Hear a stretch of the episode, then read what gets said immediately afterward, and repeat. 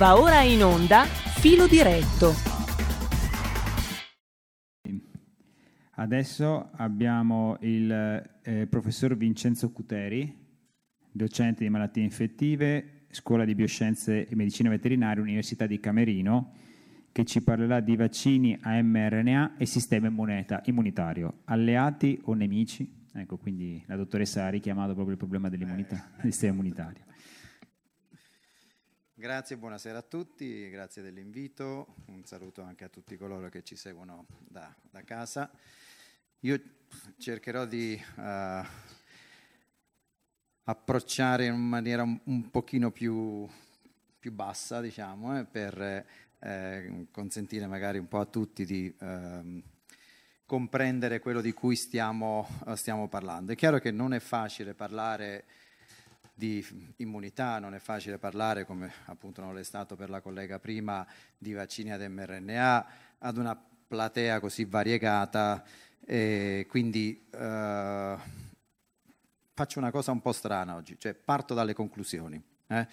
E allora, eh, come faccio ad andare avanti? Eh,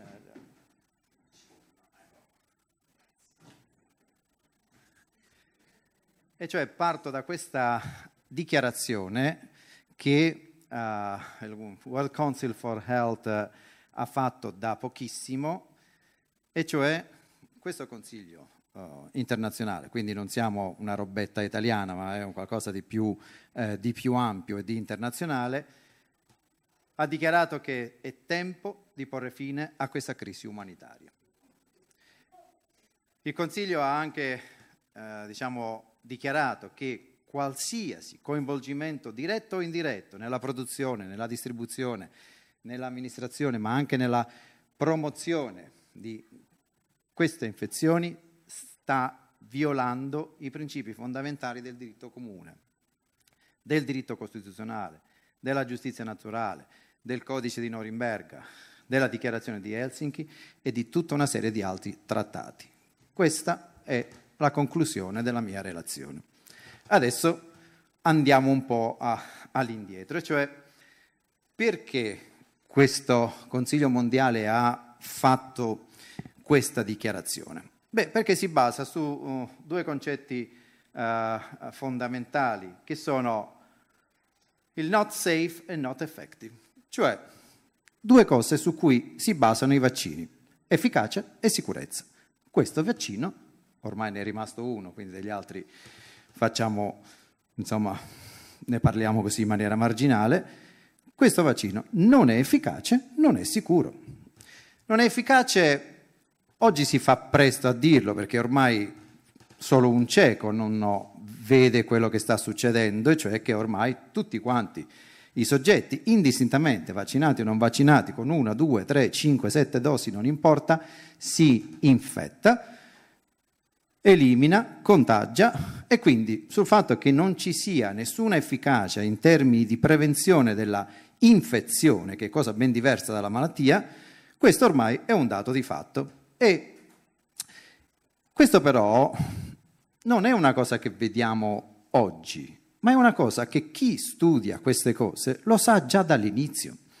Perché quando il report fu presentato all'EMA e qualcuno si è divertito magari anche a, a, leggerlo e a studiarlo nel dettaglio, subito ci si è resi conto che in realtà questo vaccino non poteva funzionare. Primo perché è un virus ad RNA, stamattina il professor Luzzi ha fatto un intervento brillante, lo ha detto, non esiste vaccino nei confronti di, di virus ad RNA che sia considerato efficace.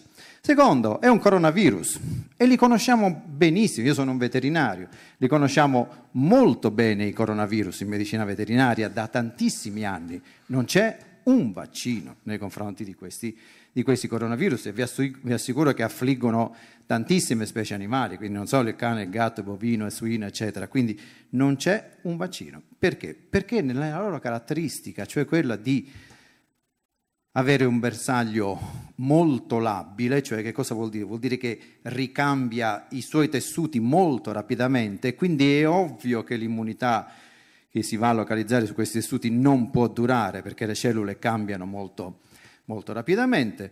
perché i virus mutano continuamente e in modo particolare tutti i virus RNA, ma ancora più in particolare i coronavirus, e quindi che cosa hanno cercato di fare? Beh, hanno puntato su questa fantomatica prevenzione della malattia e non dell'infezione.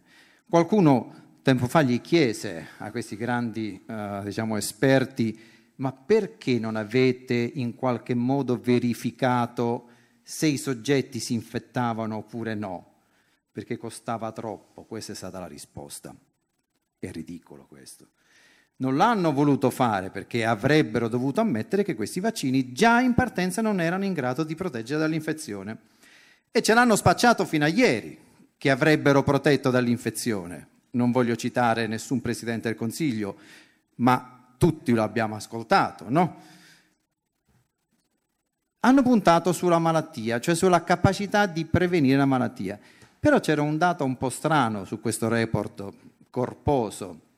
Qualcuno prima l'ha citata, sono stati utilizzati un numero di volontari molto elevato, 44.000 volontari, poi divisi nel gruppo placebo e nel gruppo trattato, e in realtà però già si vedeva che più del 95-96% della popolazione, sia nel gruppo trattato che nel gruppo placebo, non si era ammalato. Cioè la differenza sostanziale tra i due gruppi era poco più dell'1%. Cioè un soggetto vaccinato e un soggetto non vaccinato avevano questa minima differenza, quindi già si sapeva dall'inizio che non avrebbe potuto funzionare. Che cosa hanno fatto? Hanno tolto il gruppo placebo. Quindi non l'hanno considerato più, non hanno messo a confronto i due gruppi, ma hanno analizzato soltanto il gruppo dei trattati e quindi è venuta fuori una efficacia del 95%. Vorrei che venisse dimostrata questa efficacia sulla base dei, dei dati, su una capacità di riduzione da prima delle forme cliniche di malattia, poi l'hanno aggiustata sul fatto che invece fosse in grado di limitare le forme gravi, poi dopo, eccetera, eccetera, fino ad arrivare praticamente a, uh, a dire, non lo so, cioè che um, non si muore o non si va in terapia intensiva, o, ma non è vero, non è vero. E oggi lo stiamo vedendo perché i soggetti che si infettano possono ammalare, soggetti vaccinati possono andare in terapia intensiva, possono anche morire.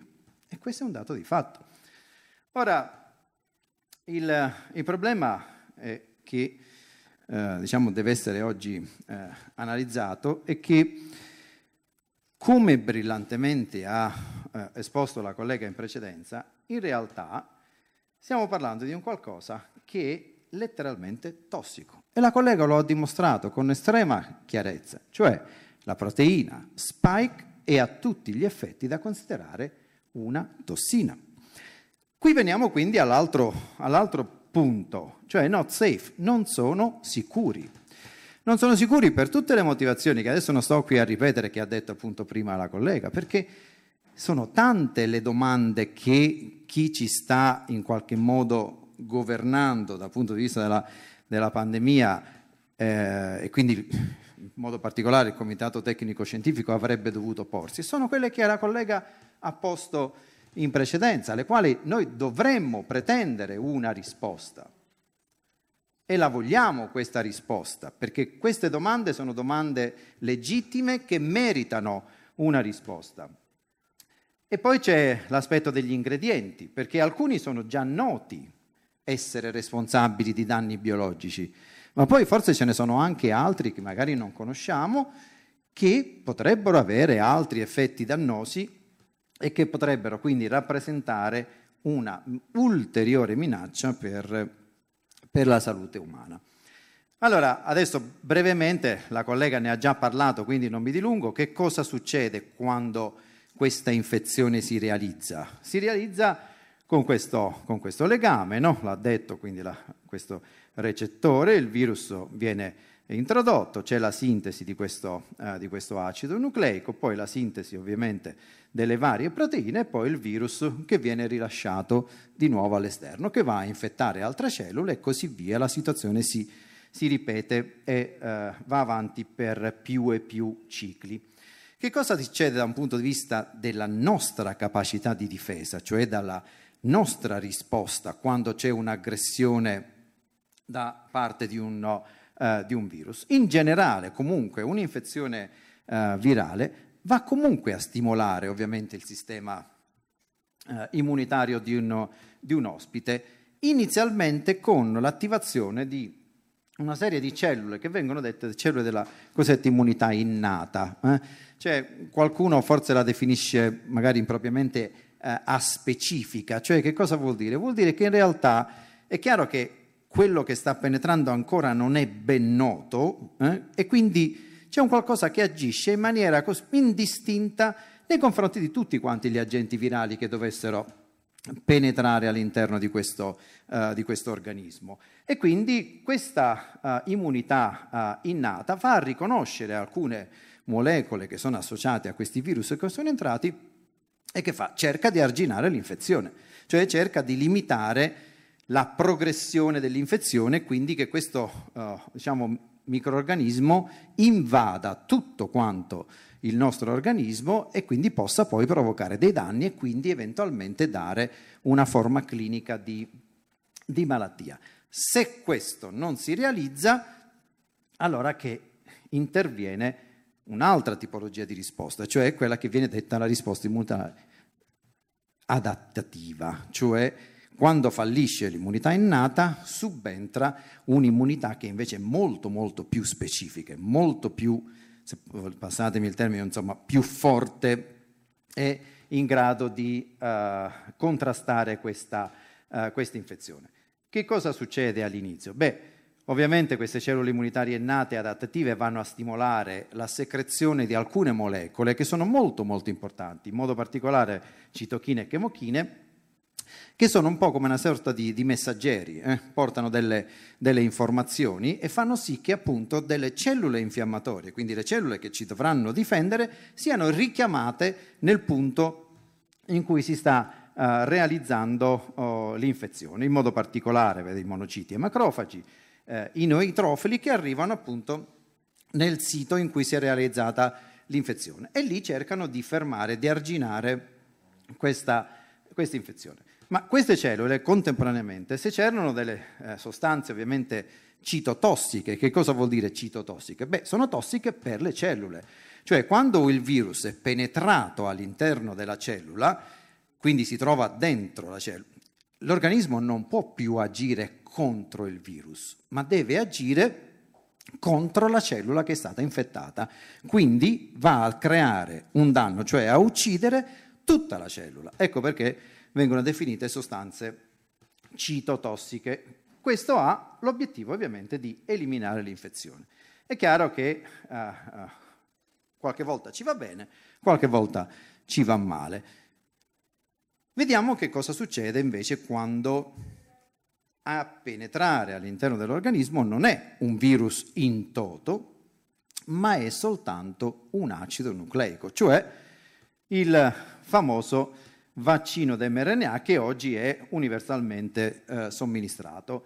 E cioè è un, no, adesso tralasciamo le, le, le, stupidaggini, ma in realtà vedete che cos'è? È questa molecola che è stata brevettata, tozinameran, che è un vaccino mRNA, quindi RNA messaggero, incorporato in delle eh, nanoparticelle lipidiche. Questo l'ha spiegato bene prima la collega, cioè è fondamentale questa uh, incorporazione perché altrimenti l'RNA, essendo estremamente labile, si verrebbe, verrebbe disintegrato e eh, diciamo, inattivato molto molto rapidamente. Invece, protetto all'interno di queste molecole uh, lipidiche, viene eluito, viene rilasciato lentamente e ovviamente ha la capacità di permanere nell'organismo per un tempo più lungo.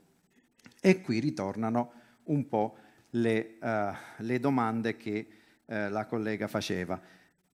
Questo prodotto è appunto usato per codificare questa uh, proteina spike, ma non è l'unica ovviamente proteina del virus, l'avete visto prima, ce ne sono tante di proteine del virus. Qui si è scelta solo questa, è solo la proteina spike opportunamente modificata, come si diceva in precedenza, e questa viene sintetizzata dal nostro organismo. Questa è appunto la uh, nanoparticella che contiene all'interno uh, l'acido uh, nucleico. È noto, come diceva la collega, quanto ne viene inoculato, ma non è noto quanto ne viene prodotta poi di proteina spike. Cioè noi sappiamo quanto acido nucleico viene inoculato, ma non è dato da sapere, primo, in quali cellule si va a localizzare esattamente questo acido nucleico, cioè quali sono le cellule deputate a produrre questo, questa proteina spike. In realtà non è che lo sappiamo tanto bene. Quali sono le, eh, diciamo, quanto dura questa capacità di produrre questa proteina spike all'interno del, dell'organismo? Cioè sono tutta una serie di domande alle quali purtroppo ancora non abbiamo uh, risposte. Questo è il, il, prodotto, quindi questo è direttamente preso appunto dalla, uh, dalla scheda informativa disponibile sull'EMA e quindi vedete che uh, questo acido nucleico ha queste due mutazioni di cui ci parlava la, eh, la collega eh, in precedenza e vedete il vaccino ha la capacità di, introdu- di, diciamo, di far produrre sia anticorpi neutralizzanti sia un'immunità cellulare. Sono due tipologie di immunità diverse. Questo è importante perché ovviamente l'anticorpo neutralizzante è quello che impedisce al virus di legarsi al recettore ACE2 e quindi sostanzialmente impedisce l'infezione, quindi impedisce che il virus possa penetrare all'interno della cellula. Uh, qualcuno si ostina a dire che il prodotto non è un prodotto sperimentale. Beh, questo è evidentemente falso. Eh? E, eh, basta adesso, diciamo, finiamola con questa, con questa commedia perché solo un cieco non lo vede. Il prodotto è in fase di studio, è presente un trial clinico che sta andando avanti, questo è un primo step, sarà dicembre 2023, il secondo step in order to confirm, quindi per confermare l'efficacia e la sicurezza del vaccino, arriveremo a luglio 2024. Quindi la sperimentazione è tuttora in corso. Punto. E chi lo nega mente sapendo di mentire. E questo che sia chiaro una volta per tutte. L'altra cosa importante, qui vi prego di prestare un attimo di attenzione, e cioè sempre dal sito EMA, quali sono le condizioni e le restrizioni che riguardano la fornitura di questo prodotto? Questo che sia chiaro, e cioè si tratta di un prodotto, di un medicinale soggetto a prescrizione medica. Punto.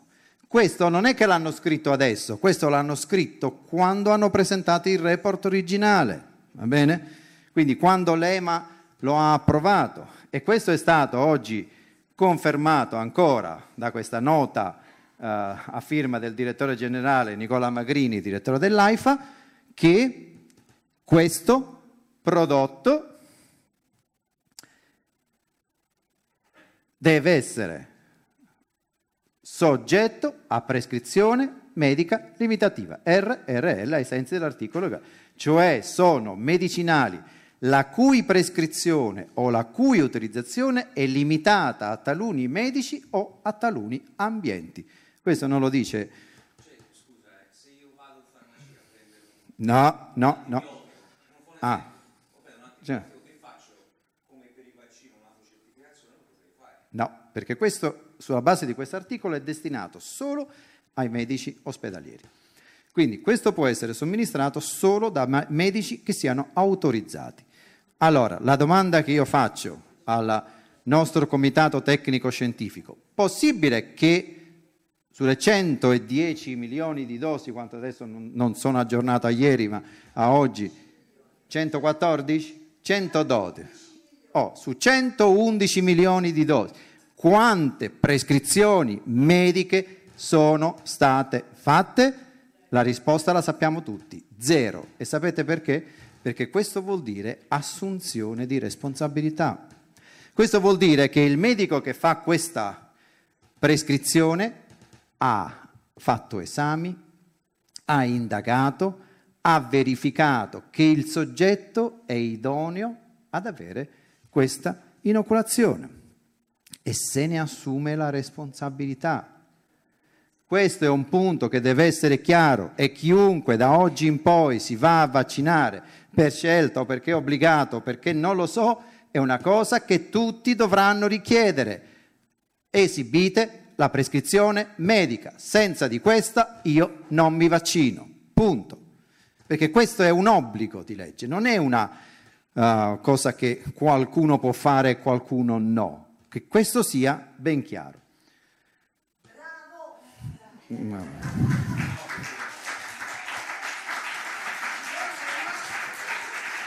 Ora, la, la standing ovation dopo. Alla conclusione quella vera. Ora però, siccome dobbiamo parlare di sistema immunitario e vedere se realmente questo si comporta da, da alleato o da nemico in seguito alla inoculazione di questo acido nucleico che fa produrre la spike, vediamo che cosa può... Io adesso ovviamente per brevità ho citato solo alcuni esempi, ma se ne potrebbero fare una, una infinità. Cioè, che cosa succede a questo sistema immunitario in seguito alla inoculazione di questa sostanza tossica? Perché è tossica la spike del virus e nessuno lo può negare, ma è altrettanto tossica la spike che viene prodotta ovviamente in seguito alla inoculazione del, eh, del vaccino.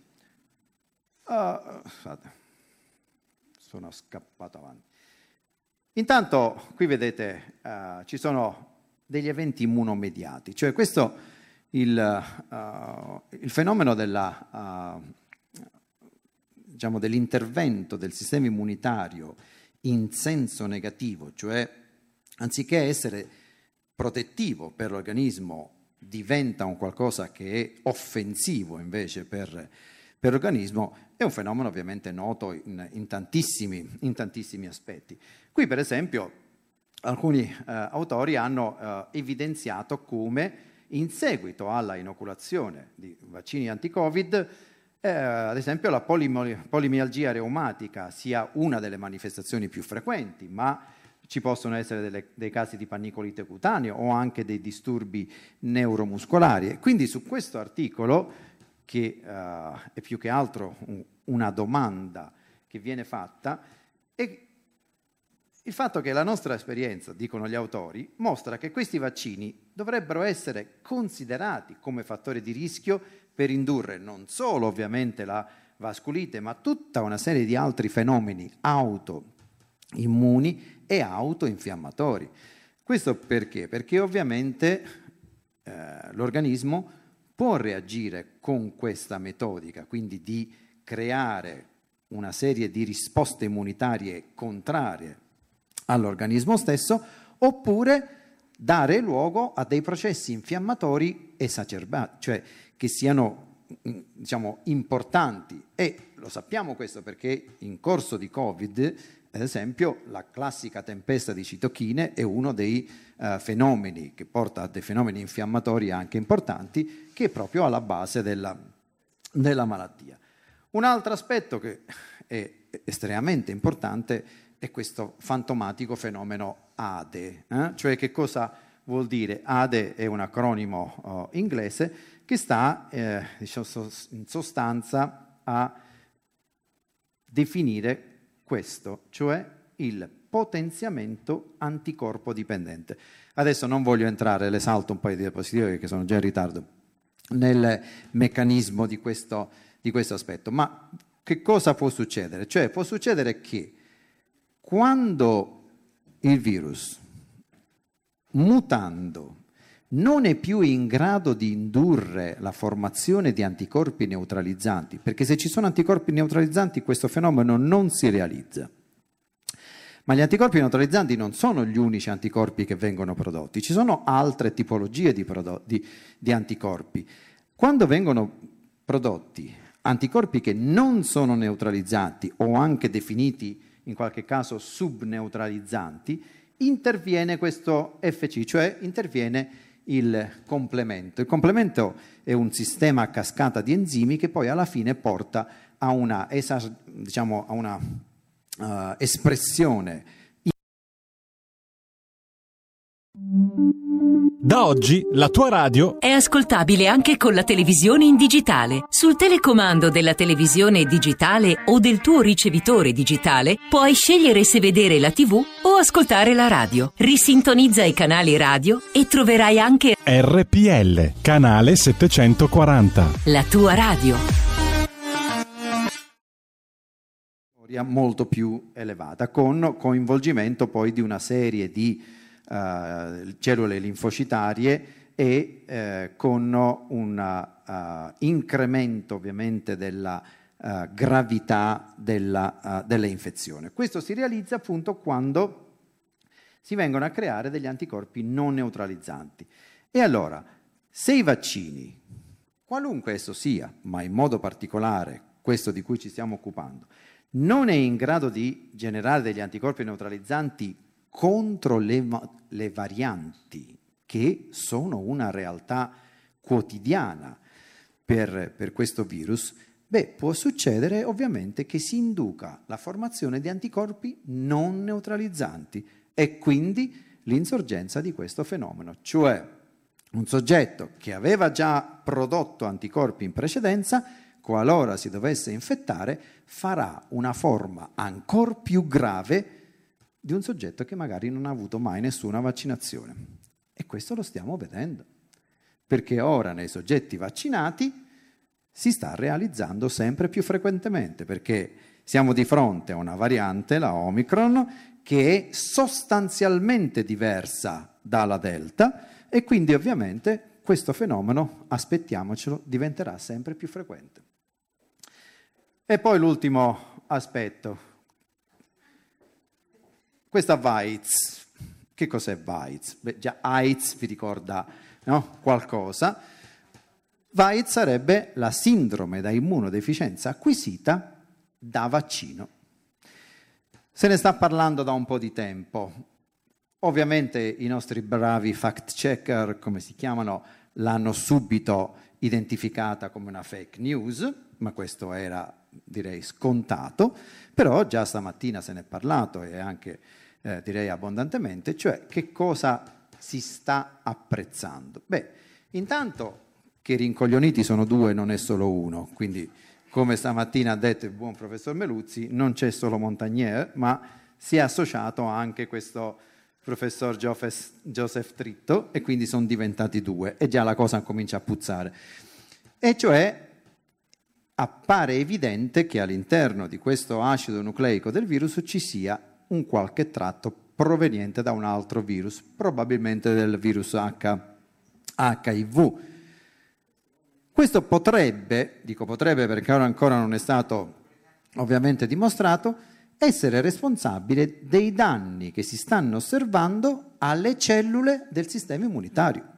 Cioè, questo provocherebbe un diciamo, una diminuzione dell'efficacia del sistema immunitario, quindi predisponendo a non so che cosa.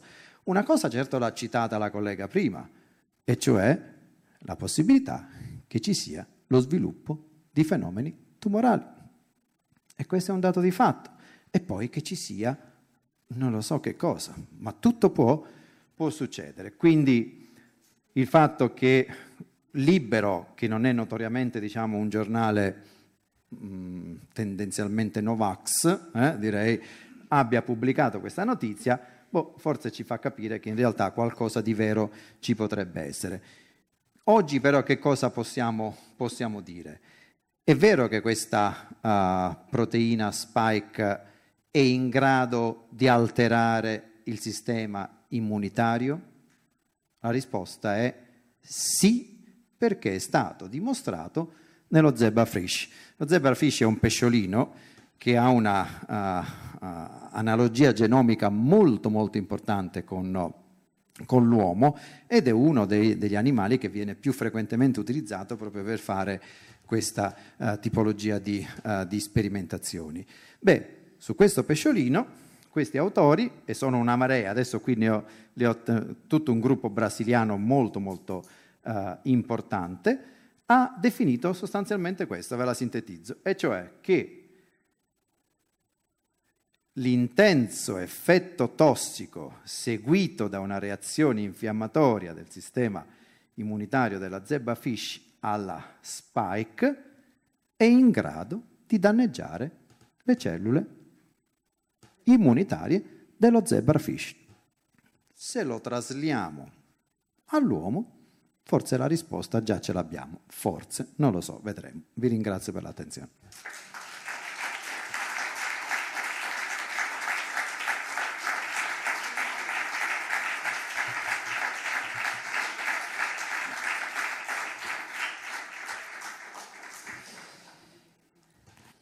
Se ci sono domande in sala, Prego, venga qui perché eh, sennò non avevo visto più persone che volevano intervenire, quindi prego. Si avvicinino al microfono per... eh, Oppure c'è il gelato. O se no diamo il gelato, va bene.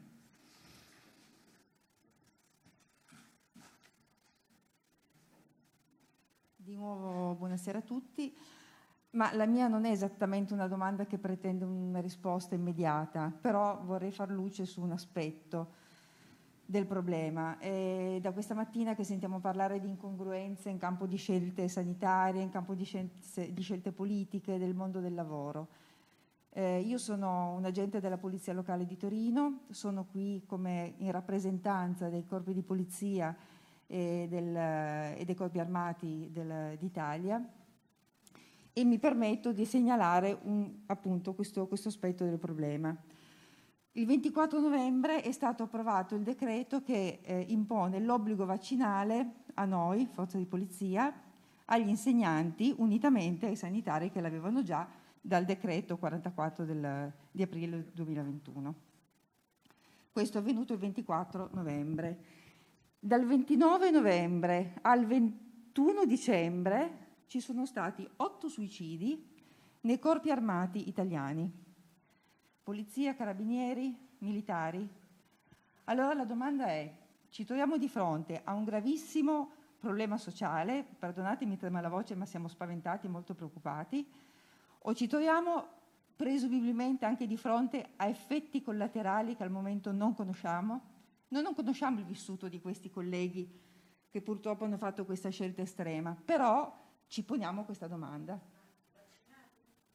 Non lo sappiamo, non lo sappiamo, però nel momento in cui è uscito il decreto c'è stata la corsa al vaccino dell'ultimo momento e quelli che hanno cominciato ad arrampicarsi a cercare strategie legali e alcuni di noi continuano a farlo perché noi rifiutiamo assolutamente un'imposizione di, di questo genere, quindi non sappiamo quale possa essere la reazione, se di origine emotiva o se di origine fisica. E questa è- questo è un grosso punto interrogativo Beh, che abbiamo. ecco, in questo lasciamo la momento. risposta, ma non, non possiamo entrare in quel, immagino, in questo tipo di, di- di risposte. Ecco, Io che- forse sono poi il meno indicato a, a- a- dare una risposta del genere. Grazie, sì. Uh, posso solo fare una, una- una considerazione, ovviamente siamo vicini ovviamente alle forze dell'ordine eh, e sappiamo quanto ovviamente insieme agli insegnanti, tra cui ci sono ovviamente anch'io, insomma stiamo uh, soffrendo per, per questa imposizione. Io quello che posso dire da un punto di vista prettamente scientifico è questa, che se ancora esiste uno Stato di diritto in questo Paese, e domani credo che questo verrà ampiamente sviscerato, la vaccinazione di questo prodotto, che ripeto è un prodotto sperimentale, non può essere resa obbligatoria. Questo lo dice la legge. Punto. Se la legge esiste, la legge va rispettata e su questo non ci sono dubbi. Secondo, secondo aspetto è che un prodotto come questo, che ricordiamoci non è approvato, non ha l'autorizzazione in commercio, quella che si chiama AIC, ma è un prodotto approvato sotto condizione, e lo abbiamo dimostrato prima, può esistere solo se esistono una serie di condizioni che devono essere rispettate. Fra tutte c'è quella della inesistenza di terapie che siano ufficialmente riconosciute. Oggi ci sono cinque prodotti riconosciuti dall'EMA. Se vogliamo andiamo anche sul sito dell'EMA, li troviamo in un secondo e li rendiamo pubblici a tutti. Allora io mi chiedo come è possibile che nonostante ci siano cinque prodotti terapeutici approvati, ancora esista questo vaccino in commercio, cioè in commercio, in, in, uh, non solo l'obbligo, proprio la, la, il vaccino non dovrebbe esistere più. No, no, decade proprio il vaccino, non l'obbligo. Non c'è, non può esistere. Il vaccino... Eh certo, ma crolla tutto. Quindi le risposte che ci devono dare sono queste. Perché, essendo state approvate delle terapie, questo vaccino è ancora in circolazione? Punto.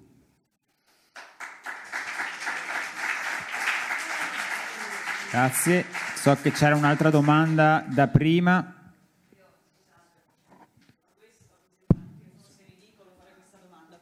tornando a quello che lei ha detto prima sull'assunzione di responsabilità, no?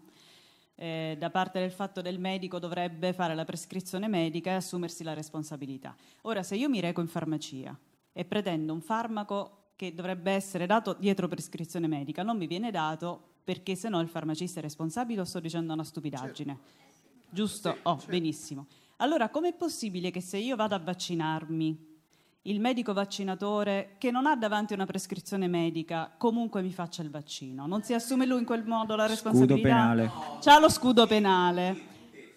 Sì, ma io firmo anche se io vado in farmacia, io dico questo farmaco lo voglio, faccio sempre comunque sia, cioè è la stessa no, cosa. No, il problema è l'assunzione di responsabilità, cioè a chi passa? A nessuno rimane ecco. sempre a te. Sono due cose diverse. Ma eh? com'è possibile Questo. se è previsto che ci sia però la prescrizione eh, so, medica? È quello che abbiamo chiesto, se ci danno una risposta è quello che attendiamo. Però non passa sul medico vaccinatore. No, assolutamente no. no, perché firmando il consenso informato liberi tutti da qualunque responsabilità e quindi te ne assumi la responsabilità. Non c'è via d'uscita. Grazie. Cerchiamo di parlare al microfono se ci sono domande, perché se no non si capisce niente poi da casa.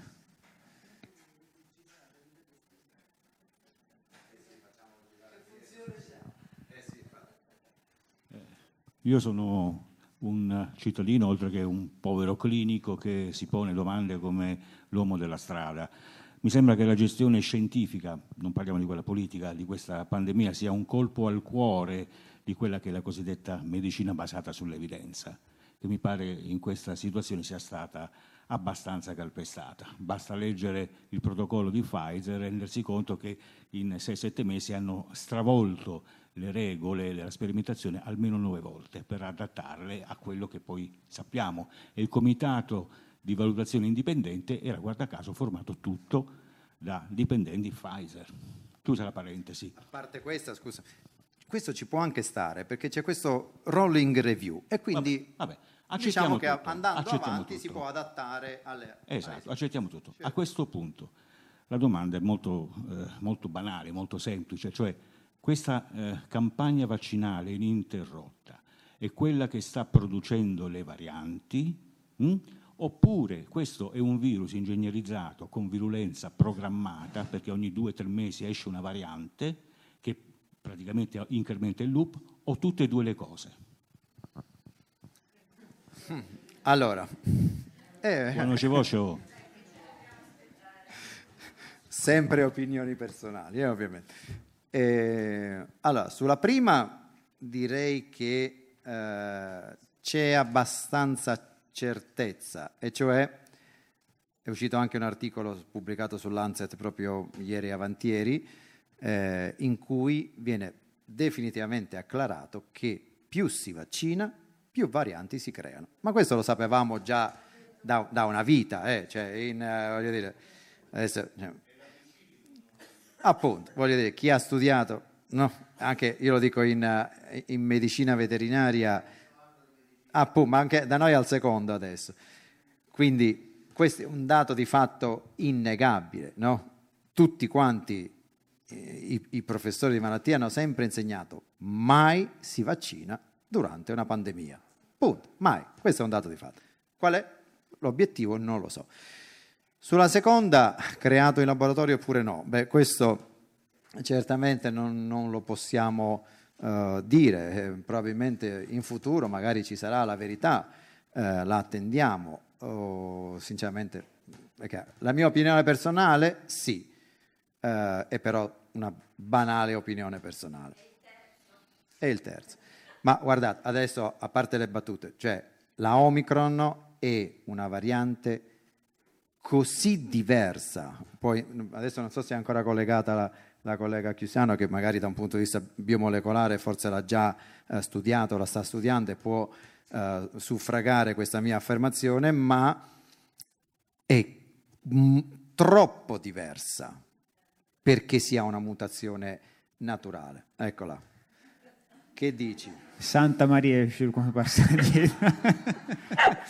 grazie, non me l'hanno mai detto, comunque grazie per il santo. Eh, io, io, invece, ecco, questo poi è un tavolo di lavoro più scientifico, una discussione che si potrebbe fare lì.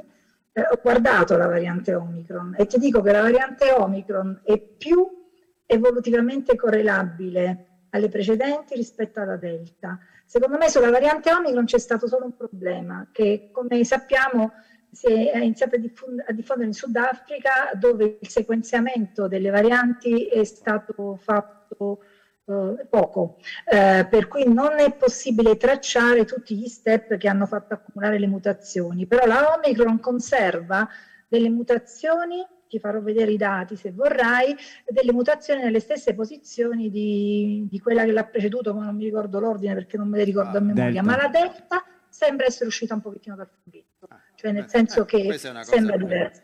Quindi eh. può essere interessante guardarli insieme i dati se vorrai, proprio per ragionarci su. Eh, Fatto vedete quanto è, è, importante la, la competenza scientifica, perché lei fa questo di mestiere e lo può dire con certezza. Eh. Vabbè, ma magari posso eh. farti vedere e convincerti se vorrai essere, se, insomma, se noti no, no, ma mi, mi, basta, mi, basta, questo, ne sono già convinto.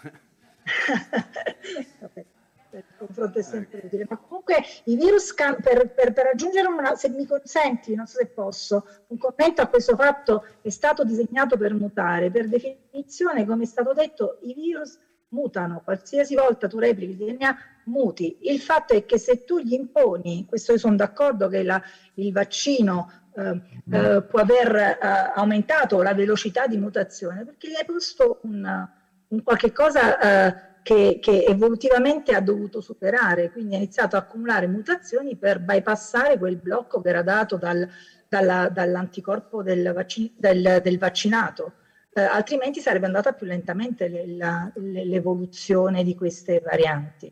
E questo era da attendersi, come del resto ci si attende sempre, come è stato detto, dal, dagli eventi scientifici che oggi abbiamo imparato a conoscere e a riconoscere.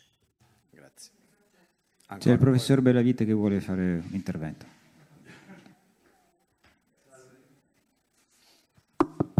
E a proposito di questa um, ultima variante, eh, volevo dialogare anche con la biologa molecolare perché c'è un punto fondamentale che eh, differenzia la Omicron da tutte le altre varianti, che eh, non si tratta semplicemente delle classiche mutazioni in cui viene sostituito o manca un pezzo o viene sostituito con un altro, qui c'è anche una inserzione di ben eh, tre nuovi aminoacidi, praticamente che corrispondono a nove, eh, nove basi, e il fatto che ci sia un'inserzione, eh, i biologi molecolari stanno diventando matti in realtà per cercare di capire che cosa sia. Cioè, eh, eh, non può avvenire per caso semplicemente in base ad un errore.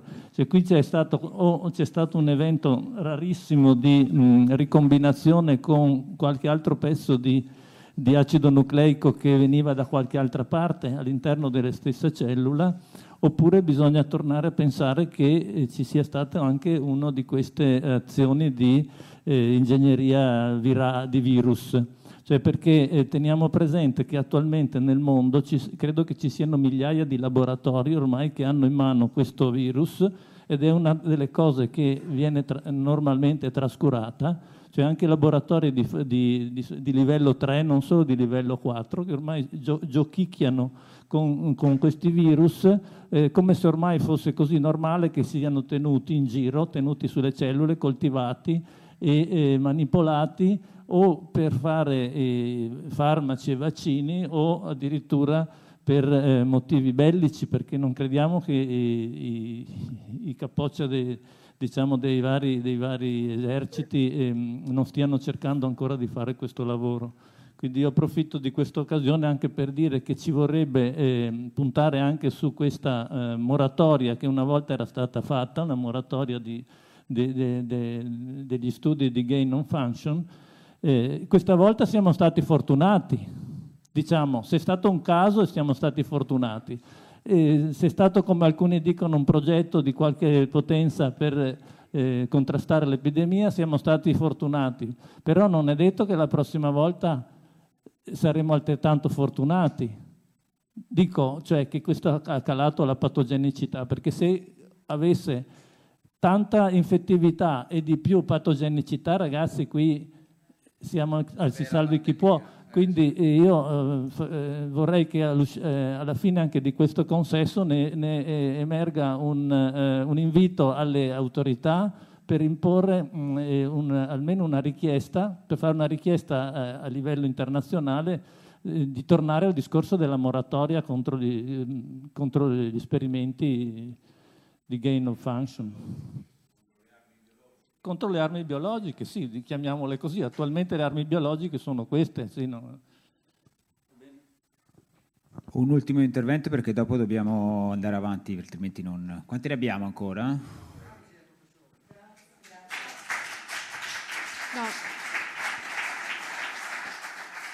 Io volevo semplicemente eh, aggiungere alle osservazioni fatte dal professor Paolo Bellavite che domani tratteremo questo tema nel pomeriggio con il giornalista Franco Fracassi che ha scritto su, proprio su questi laboratori ehm, un libro inchiesta molto approfondito, I misteri di Wuhan e, e recentemente, due giorni fa, ha fatto un'intervista proprio alla, allo studioso che avete nominato prima, Joseph Tritto, in cui Tritto spiega esattamente come funziona Omicron e qual è il problema di Omicron, eh, proprio perché viene da un laboratorio ed è, è assolutamente fa parte diciamo, di una programmazione, non è fantapolitica, ma eh, sono degli scienziati che spiegano i meccanismi eh, di queste eh, di queste, di queste, cosiddette mutazioni, però avremo modo di, di, di, approfondirlo e di parlarne proprio domani pomeriggio, quindi vi invito a restare collegati anche domani.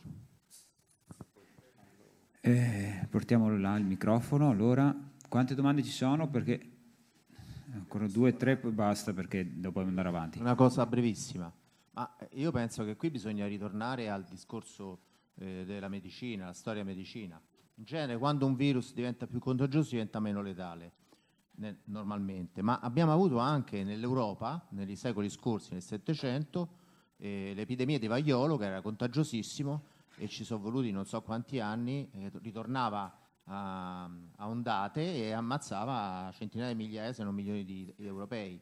Quindi sì, ci sono i laboratori che producono i virus, però ci sta anche madre natura che fa questi scherzi. Quindi dobbiamo secondo me essere sempre eh, ancorati eh, coi piedi per terra alla, alle nostre, ai nostri studi e, e considerare anche queste, queste, situazioni già ci sono state. Sono state epidemie di virus respiratori estremamente contagiosi e estremamente mortali. A ondate, a Poussé, ogni 5, 6, 10 anni c'erano epidemie in Europa di vaiolo che ammazzavano centinaia di migliaia di persone in un'Europa di 40-50 milioni di persone, non di 400 milioni di persone. Quindi questa è storia, eh, diciamo. è stato sconfitto dal vaccino, tra parentesi, dal vaccino attenuato, cioè dal vaccino morto, capito? Senza ingegneria genetica. C'era a fianco a te un'altra persona che voleva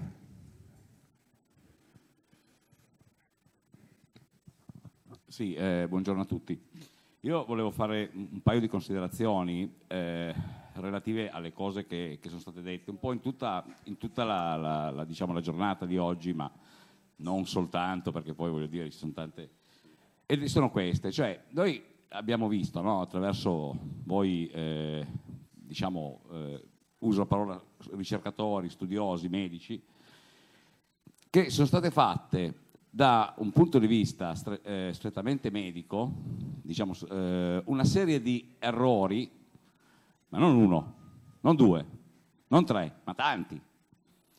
E la somma di questi errori, no, se già uno, se l'uno il dubbio non ce l'avesse avuto, perché poi sono errori da un punto di vista, abbiamo parlato eh, medico, scientifico, ma errori da un punto di vista politico, sociologico, eh, cioè errori in, tutti, in, tutte, in tutti i modi. Ed è un problema che è molto italiano, ma non è solo italiano ovviamente. Allora, il dubbio che poi viene, se uno già appunto non ce l'aveva, è questo, è del dire ma tutti questi errori sono frutto di, come dire, pressapochismo, ignoranza, eh, oppure, come magari qualcuno sospetta, c'è un progetto. Perché se c'è un progetto il problema diventa un altro. Diventa che è inutile andare a dire avete fatto questo errore, quest'altro errore, quest'altro errore, perché loro lo sanno, l'hanno fatto apposta. E, e quindi diventa, diventa questo, questo, è un problema che vorrei sapere un attimino come si può, come si può sviscerare. Una seconda cosa che invece volevo inter- dire è, è un po' ancora riferita all'intervento di quella signora che era intervenuta prima, sulla questione della, della ricetta, eccetera. Perché è questo il concetto, no? È vero, che eh, con l'assunzione, cioè con eh, il, il, la firma del, del, consenso informato, che poi, badiamo bene, non è così informato, eh, perché tante cose non vengono dette, non vengono fatte, cominciare proprio dalla ricetta, ma eh, tante altre cose sono state aggiunte, no? cioè, chi ha, ha firmato il consenso informato a febbraio 2020, 2021, scusate, eh, non sapeva tante cose che poi dopo sono state dette successivamente, no? in, in, merito proprio al... e quindi non era informato, non era informato correttamente. Probabilmente chi firma oggi non è informato correttamente rispetto a quello che, che forse, eh, abbiamo detto qua, eh, avrebbe dovuto sapere. Ma eh, il punto è questo, che se anche io firmo un consenso informato andando a vaccinarmi, libero fino a un certo punto la responsabilità del medico, ok? Perché la libero da un punto di vista amministrativo, magari non mi dovrà risarcire perché poi magari sono morto, sono rimasto rovinato, o ti risarcisce, ma da un punto di vista penale non lo libero, perché non è che se io firmo un atto in cui dico a un rapinatore che può rapinarmi, lui mi può rapinare, va bene, ok? Non va bene, non mi può rapinare. Ed esiste un reato che si chiama omicidio del consenziente, o tentato omicidio del consenziente. E questa cosa qui è un qualcosa che eh, andrebbe un attimino, secondo me, anche valutato. Scusa, però forse domani sarebbe la giornata Infatti, più. Eh, lo so, io però domani non sì, so se ci sono. Eh, lo so, però non possiamo rispondere. il No, no, collega, vabbè. professore, non è che. No, ma io volevo soltanto far presente questi punti, non è che voglio Cerchiamo fare... di essere attinenti al tema del- dell'intervento poi si perché, entra- altrimenti usciamo fuori dal seminato.